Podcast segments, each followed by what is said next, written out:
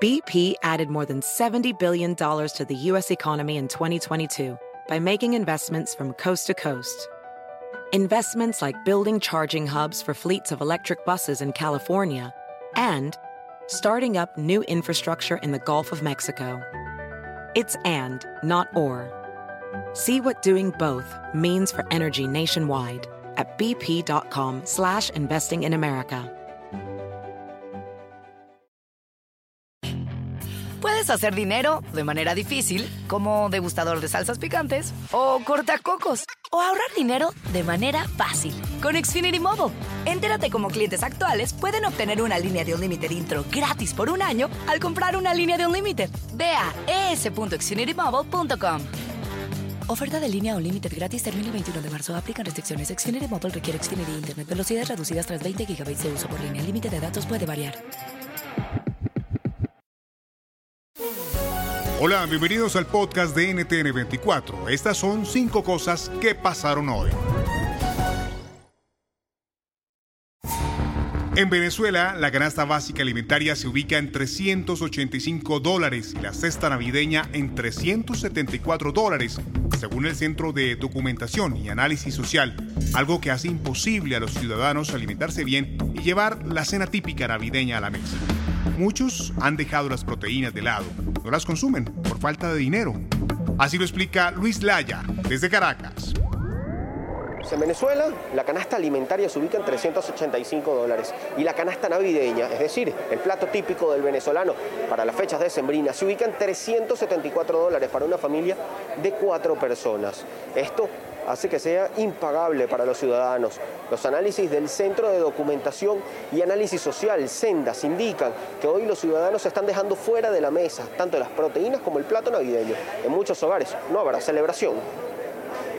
La pensión de un jubilado en Venezuela es de apenas 7 bolívares. Esto equivale a 1,8 dólares, mientras que la canasta básica alimentaria se ubica en 385 dólares según el Centro de Documentación y Análisis Social, Sendas. Muchos venezolanos hoy pasan hambre, pues el dinero no alcanza.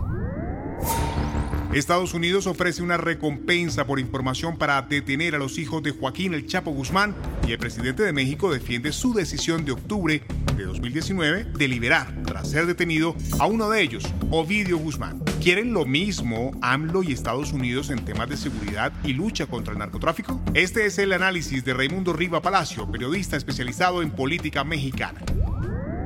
La confianza no existe, está totalmente deteriorada desde pues, prácticamente desde un principio. Yo lo que, como entiendo yo, la reacción de Estados Unidos es, eh, es como lo han hecho históricamente. Tampoco estoy descubriendo nada, eh, ni estoy haciendo ninguna revelación.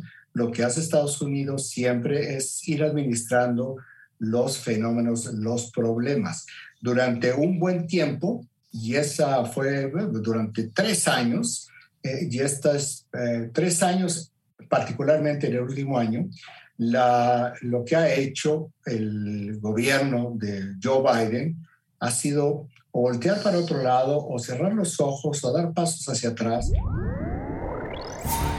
El avance de las ciudades y el desarrollo de nuevas infraestructuras está reduciendo los entornos naturales en los que habitan especies animales. El retroceso les fuerza a adaptarse al entorno urbano o desaparecer. ¿Cuán importante es este proceso? Nos lo cuenta María José Villanueva, directora de conservación del Fondo Mundial para la Naturaleza. Estamos en un momento en el cual el ser humano está dominando el planeta Tierra. Y esto pues está llevando eh, a la desaparición y disminución de las poblaciones de especies silvestres.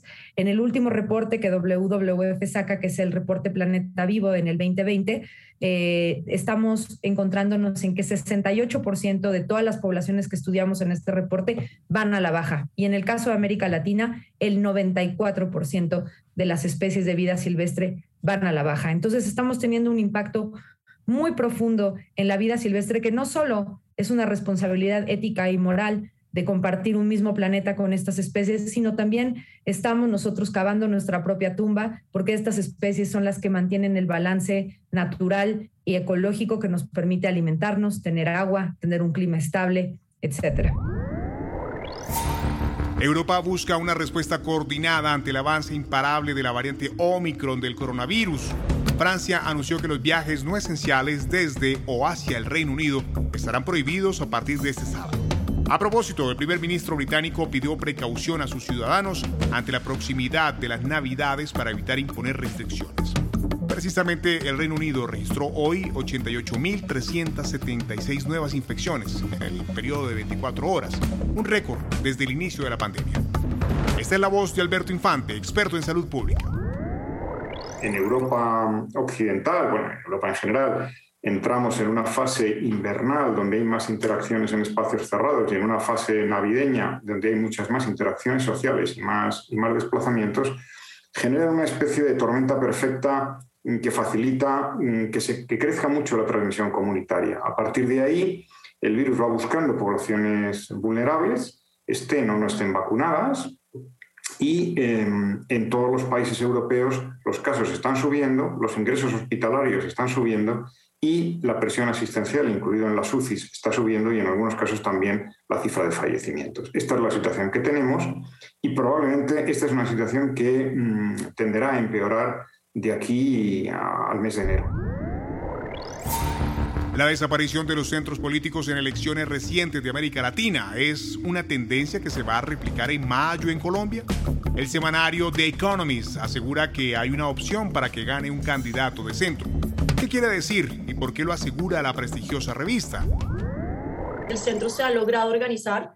Ya después del cónclave que llevaron a cabo hace un par de semanas, decidieron que van a hacer una consulta. Esta consulta se llevará a cabo el 13 de marzo junto con las elecciones legislativas y de, ahí saldrá el candidato que todos van a apoyar y de ahí además saldrá la forma en que ellos eh, conjuntamente construyan su programa de gobierno. Y esto es muy interesante porque por primera vez el centro está llegando unido, a diferencia de hace cuatro años donde no fue posible, y vemos candidatos interesantes como lo son Sergio Fajardo, que repetiría este año, Juan Manuel Galán, Alejandro Gaviria, entre otros, pero en nuestra opinión, en mi opinión, estos tres candidatos son los más opcionados a ganar esta consulta y a representar el centro y tener muchas opciones de competir, no solamente contra Gustavo Petro, sino contra otros candidatos que también han mostrado ciertos eh, liderazgos en las encuestas. Si te gustó este podcast, puedes buscar más de nuestro contenido en nuestra página web www.ntn24.com. Ha sido un placer estar con ustedes. Yo soy Hugo Vecino, arroba Hugo Vecino en Twitter. En el podcast de NTN24 te informamos y te acompañamos. Y en esta época de fin de año, te deseamos una feliz Navidad.